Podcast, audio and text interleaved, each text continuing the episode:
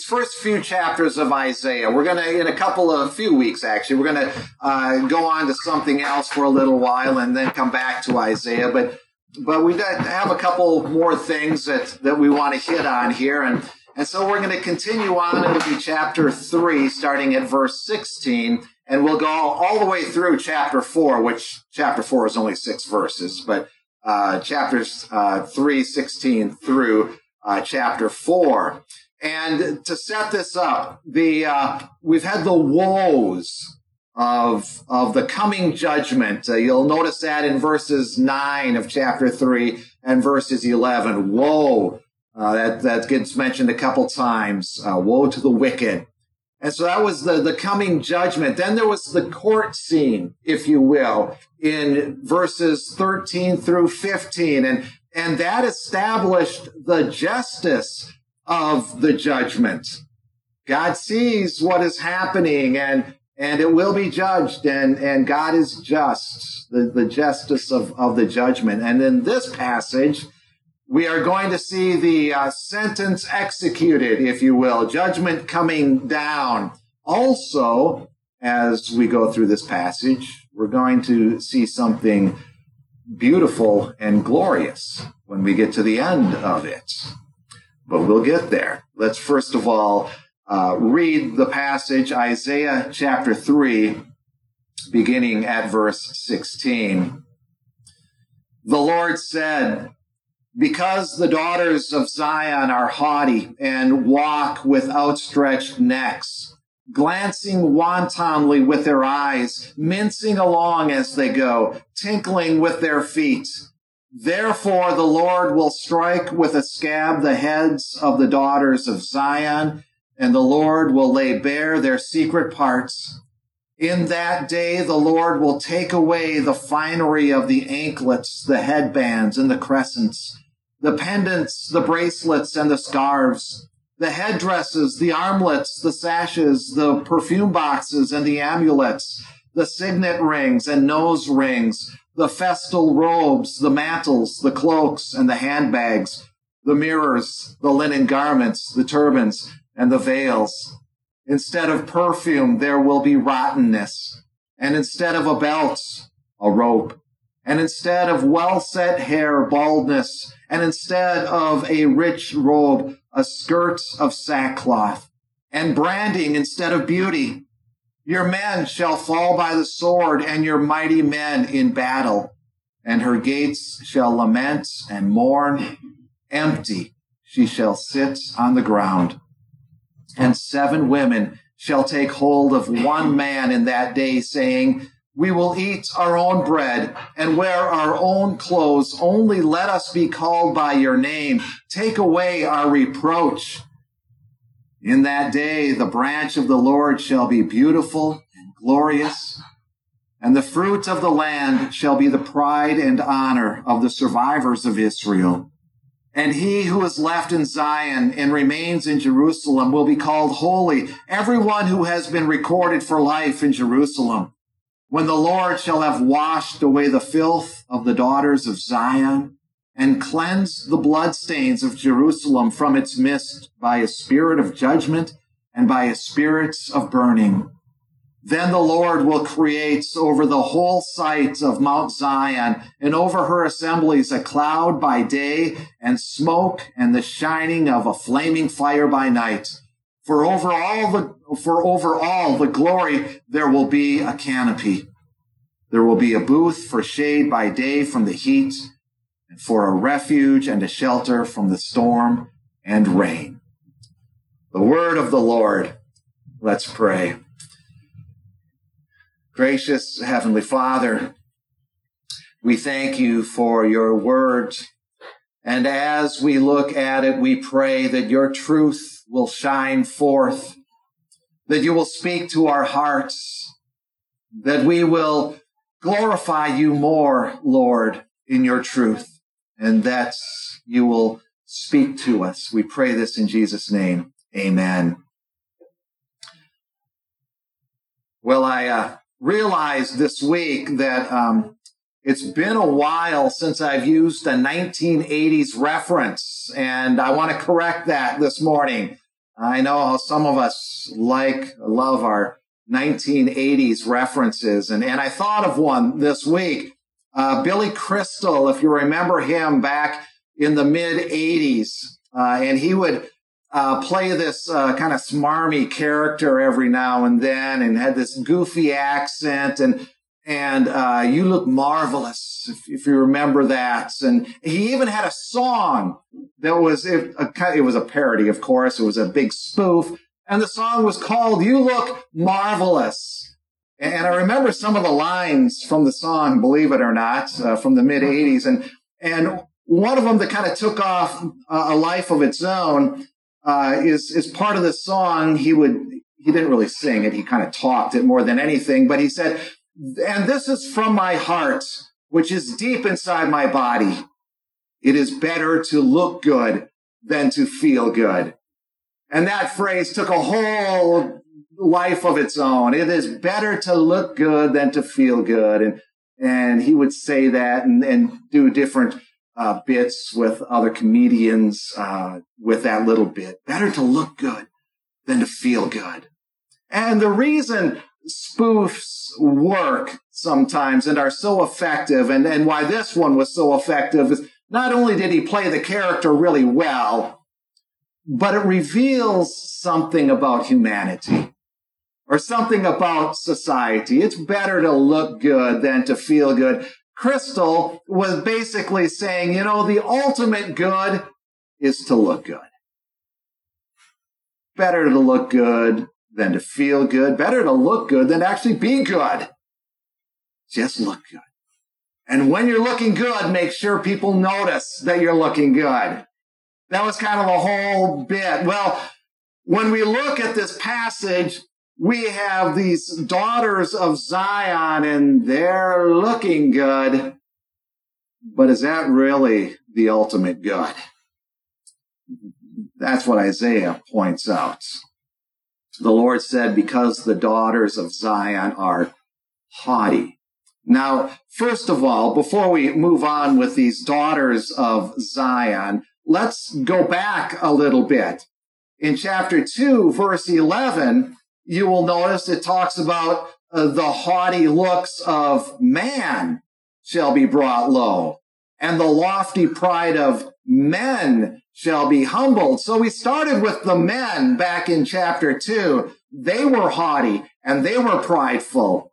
The early part of chapter three, we talked a little bit about the leaders who had gone bad and and kept acquiring more at the expense of others, oppressing the poor so that they could have more. And so now we get to the daughters of Zion. And as one commentator put it, true sisters of Zion's men. They're all in this together. They're all haughty. They're all prideful. They're all about looking good, but not really being good. And here they are, haughty, walking with outstretched necks, their heads held high, partly so that you can see the nice necklaces that they're wearing, this jewelry that they have, but also just that idea of walking with this pride Everything that they do, when, when you read this, you, you notice everything that they're doing is designed to attract attention, their posture, their demeanor, their movement, their ornament, the way they bat their eyes. It's all to attract attention. Not that their luxur- luxurious lifestyle per se is what Isaiah is getting at. But notice where he starts with this the haughtiness, the pridefulness of it all. And they're skipping along as they go. That's mincing. Some of these words are kind of hard to uh, translate my translation says mincing along. They're, they're skipping along. They're, they're attracting attention. And, and we're not going to look at everything because, like I said, some of these things, it's hard to get the precise meaning. But they've oppressed the poor to acquire these things and they're really proud of, of everything they have. The Lord will will strike them, it says. And, and in chapter 17, which is a, or I should say verse 17, which is a hard one to, to translate, but, but the meaning is, is coming out clear, is that these women are setting out to attract, but, but the act of judgment is actually going to make this all repellent. And, and in this act of judgment, in that day, there will be uh, the Lord's going to take away these things. And, and look at everything they have that the Lord will take away. The, the anklets, the headbands, the crescents, the pendants, the bracelets, the scarves. The list goes on and on. The headdresses, the armlets, the sashes, the perfume boxes, the amulets, the signet rings, the nose rings. I mean, he just keeps going. The festal robes, the mantles, the cloaks, the handbags, the mirrors, the linen garments, the turbans, the veils uh, as one notes, the rhetorical purpose for such a lengthy list is to impress on the audience the guilt of these women with their proud, materialistic attitude, whose husbands and fathers have profited at the expense of the poor. And, and that uh, comes from the NET Bible notes, but, but they're very proud of what they have though it came at the expense of, of the poor, though they had to oppress a few people. But it's all about looking good, right? And right now, I, I, can see the concerned look on people's face, even even as you sit here, and and you're thinking, "Well, I'm great looking. What a, is this bad?" And and you're right. You look marvelous and it's not bad to be looking good. This can be taken to an extreme, and, and we've probably known people, I have known people or know groups who, who take this to an extreme. And they'll say, well, women can't wear any jewelry and they can't put on any makeup. They can't do anything that might make them look good. Again, there's no sin in enjoying life's good things. And we see that in scripture where sometimes God is giving people great things, great plenty, and it wasn't bad. There were some very beautiful women. Abraham had a beautiful wife, and that was a good thing. It's okay to be good looking, so you, some of you can settle down. It's, it's fine. And yeah, you know who you are, which was another Billy Crystal thing, by the way. But the sin here is the arrogance and the pride and the oppression. And in the New Testament, we get some uh, equivalents. I don't know if equivalent is the right word, but but a couple of New Testament writers saying the same things that sometimes gets misused as well. One of them is Paul when he writes to Timothy in 1 Timothy chapter 2. Uh, Timothy writes this I desire then that in every place men should pray. He starts with the men too. Men should pray, lifting holy hands without anger or quarreling. And by the way, how's that going, men? Uh, likewise, also that women should adorn themselves in respectable apparel, modesty and self-control, not with the braided hair and the gold or pearls or costly attire, but here's what he's getting at, but what is proper for women who profess godliness with good works. It's, it's about the heart. Be more concerned about the heart than what you're putting on. Peter will say the same thing in, in 1 Peter chapter 3. He's talking to wives. Do not let your adorning be external. And I could say, do not let it be merely external. And, and he talks about the braiding of hair and the gold jewelry and, and the clothing. And you can see this was an issue back then as well. But Peter continues, but let your adorning be the hidden person of the heart with the imperishable beauty of a gentle and quiet spirit, which in God's sight is very precious. That's what God is really after here your heart, your soul, your spirit. The Puritan Thomas Manton writes this When dressing of the body takes up too much of our hearts and time, so as to cause us to neglect the inward, inward adorning, and by it we are tempted to pride. Certainly, there is a sin in fashions themselves, but the greatest sin is the pride of the heart. Outward adornment belongs to the pomp of the world, but the inward adornment is our spiritual glory and excellency. The outward adorning is to please men, but the inward adorning pleaseth God. Now we should rather please God than men. Better never to please men than offend God.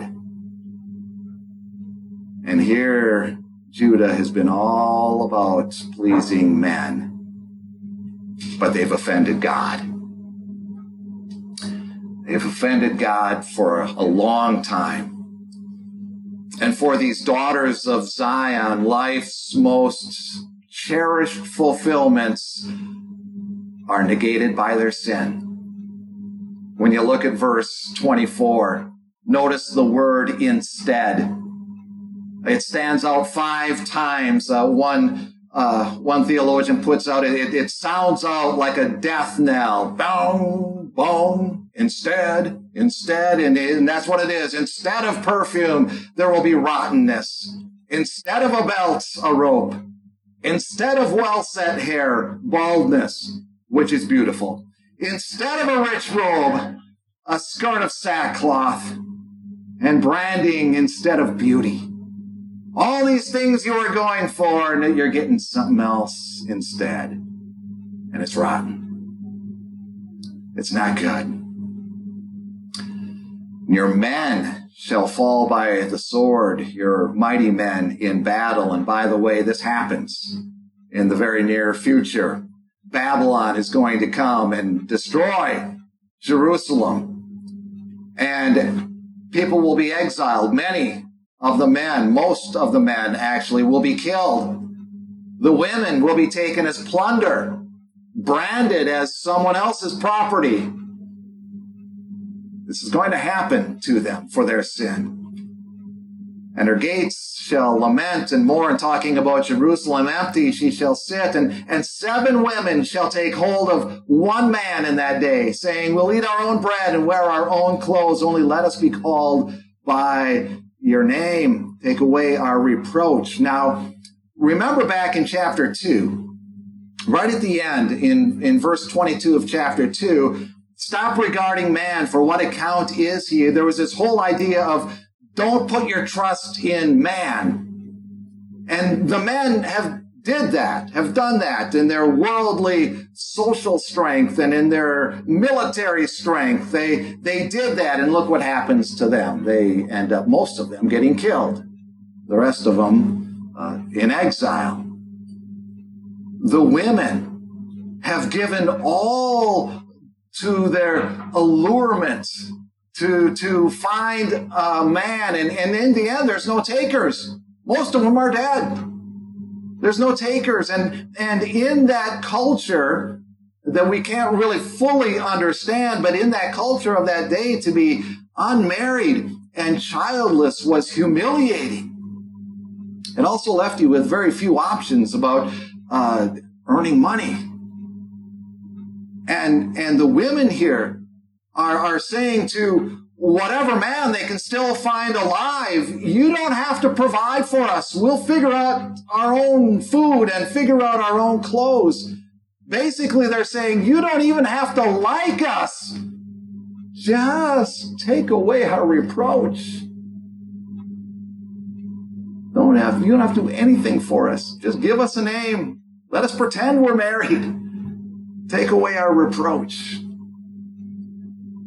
And Jerusalem, as I mentioned in verse 26, is depicted as empty and in mourning and useless, basically, which is a fitting metaphor for the people who once lived in her.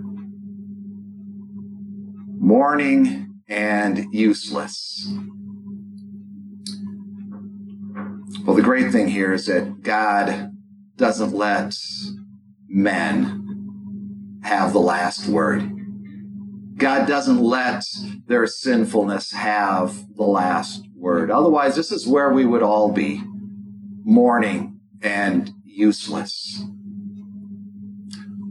But praise God for his beauty and his glory and his mercy. Because we come to that phrase again in that day, that day which we've talked about for a few weeks as we've gone through Isaiah. That day which could be terrifying and will be to some people terrifying. And that's what we actually expect to find when we first come to that phrase. If, if you hadn't read this before and, and weren't looking at it and just hearing it, when that phrase in that day comes, your mind would recoil in dread almost. Oh no, here it comes. Here it comes. But contrary to all expectation, there's this message of glory and there's this message of survival, and it's all from God. It's all of God's mercy. In that day, the branch of the Lord shall be beautiful and glorious and there's a phrase there, branch of the Lord.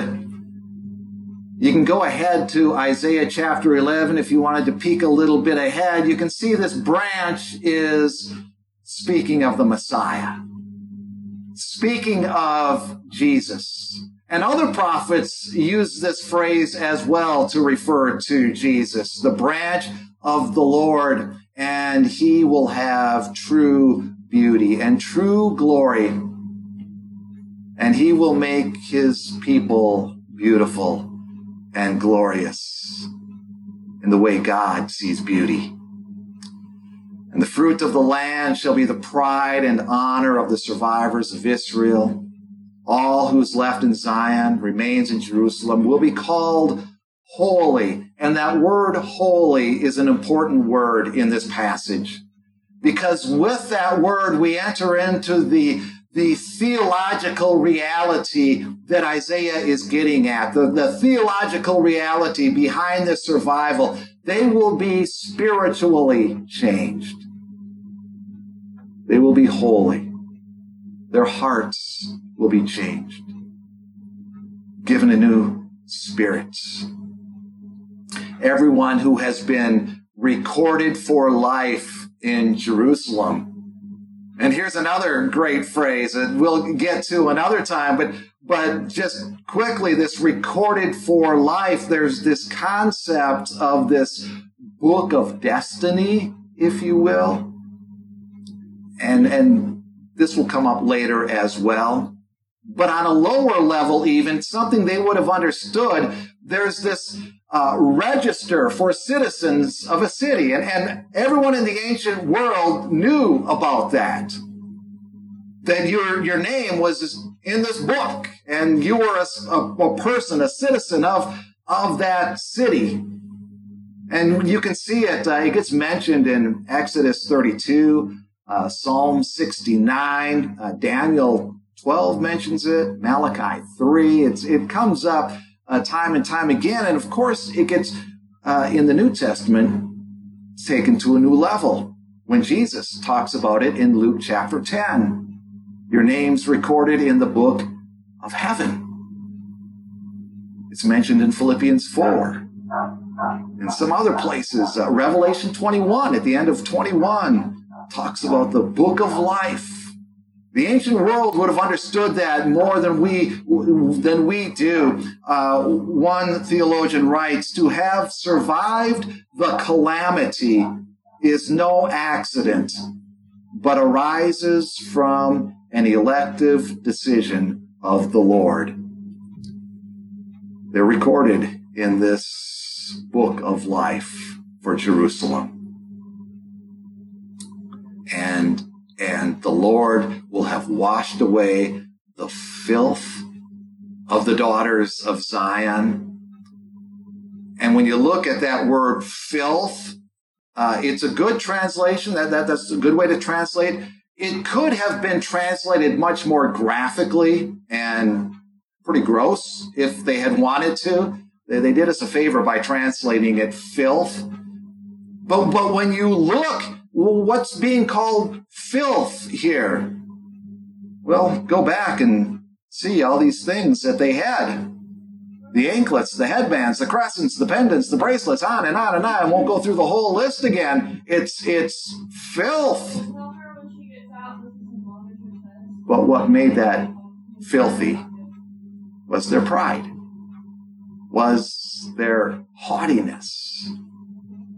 And in the end, it was disgusting filthiness.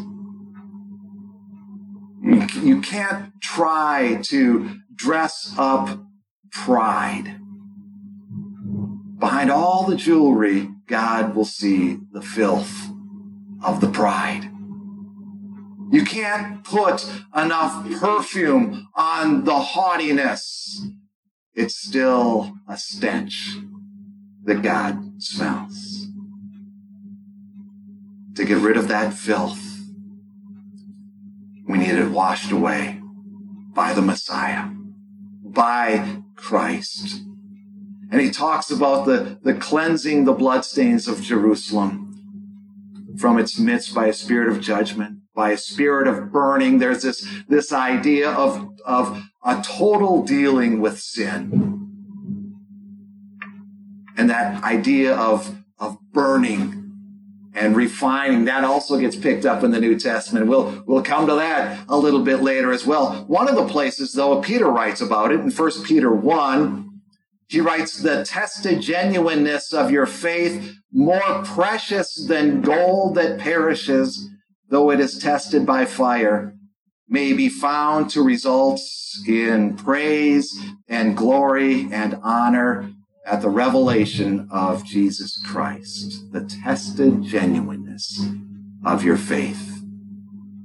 That's what will result in praise and glory and honor when Jesus comes in that day. And so, what we see in this passage, in a lot of this, is the daughters of Zion. Notice how they start. They're the uh, embodiment, if you will, of, of this pridefulness, this haughtiness, this filth. But they become the focus of divine cleansing. In, in chapter 4, verse 4. They're after this frenzied pursuit of false beauty in chapter 3, verses 16 and 18. But notice it finds its satisfaction in the true beauty of chapter 4, verse 2. Back earlier in the chapter, there's this failure of leadership that marked the doom of the city in chapter 3, verses 2 through 7 about but now, now we see the city overshadowed by the Exodus symbols of God's leadership. Did you notice that in verse 5 of chapter 4?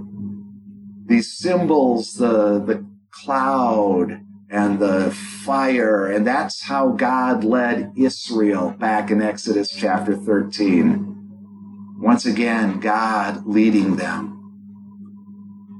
And then the comfort of knowing that the Lord, who is the judge, and we see that in chapter 3, verses 16 and 17, and is, is also the Redeemer in chapter 4, verses 2 and 4 and 5. And this is not a call uh, to repeat, this is not a call, nor is it an excuse to look bad you know, the Pharisees, they tried that trick when they would fast and they would look just horrible. You know, they wanted everybody to know that what they were doing, and, and Jesus called them out on that. It's not an excuse to look bad. It's not even a call to try to look bad. But it is a reminder that we set our minds on a higher level.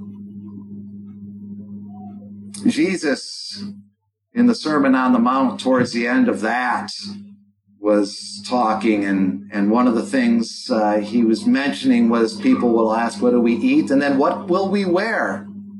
And Jesus uh, mentions that. What will we wear? And, and these are the words of Jesus. For the Gentiles seek after all these things, but your heavenly Father knows that you need them all.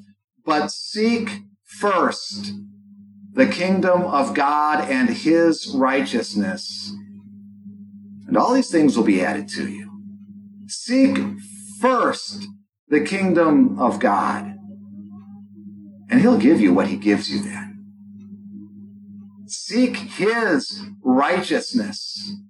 Seek his true, eternal beauty and glory. Seek his righteousness. Get your heart fixed on him. As Peter says, that's what's precious in God's sight. That's where your true beauty lies however fantastic and marvelous you look right now. God's looking at your heart. And that's where he will put his true beauty and his glory. Let's pray.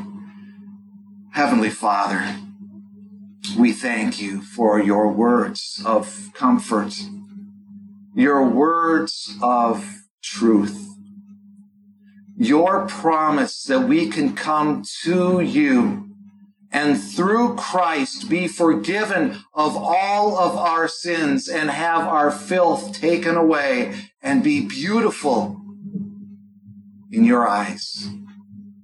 Lord, forgive us of our pride, of our haughtiness.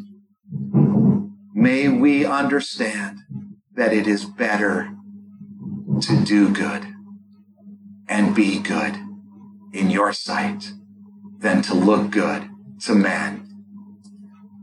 Lord, keep us focused on your beauty, that we may reflect that. Through Jesus Christ, we pray. Amen.